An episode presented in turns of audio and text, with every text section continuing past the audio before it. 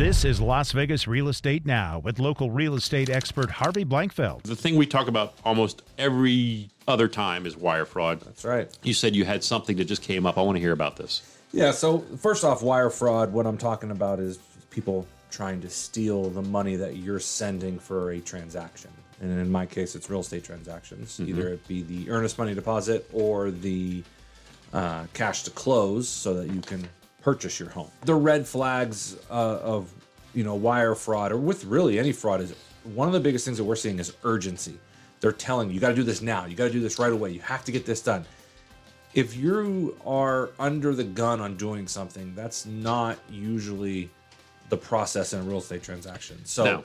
you, you can stop, take a breath. We have cutoff times for wires, so there is some urgency, but it's not like I'm closing at the end of the month and today's the third. You got to get your money in now. Right. That's not realistic. The second thing is is a red flag is are you changing something? Like we don't change things, and if we do, it's more than likely going to be a phone call. We're going to have some other steps for you to do to verify that. So urgency, having something changed. Um, those are things to look out for. Check your email settings. Make sure in your email settings that there's no forwards turned on that you weren't aware of. Right. One of the biggest things that the scammers do is they'll get in your email, they'll put a forwarding message on there, and then they get out of your email. They don't want to be in your email. And what they do is they get all your emails and then they run them through a database for keyword searches. Right. And then they find out that you're in a transaction. And they're doing that for thousands of people. Yeah. Running these keyword searches. So that's one. Check your settings in your email, especially if you're using one of the the big free services that are out there. Yeah, Right. right.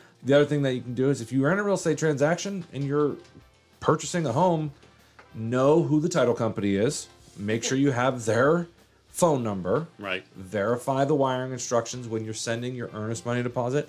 Verify them again when you are sending your cash to close proceeds there. With the number you know, not the number in the email. Exactly. Guys. You've been listening to Las Vegas Real Estate Now. If you ever have a question about real estate or any of the other topics we cover, just call me off air or text me at 702 203 1165. You can also check us out on the web at lvrealestateradio.com or on our handle on social media at LV Real Estate Radio.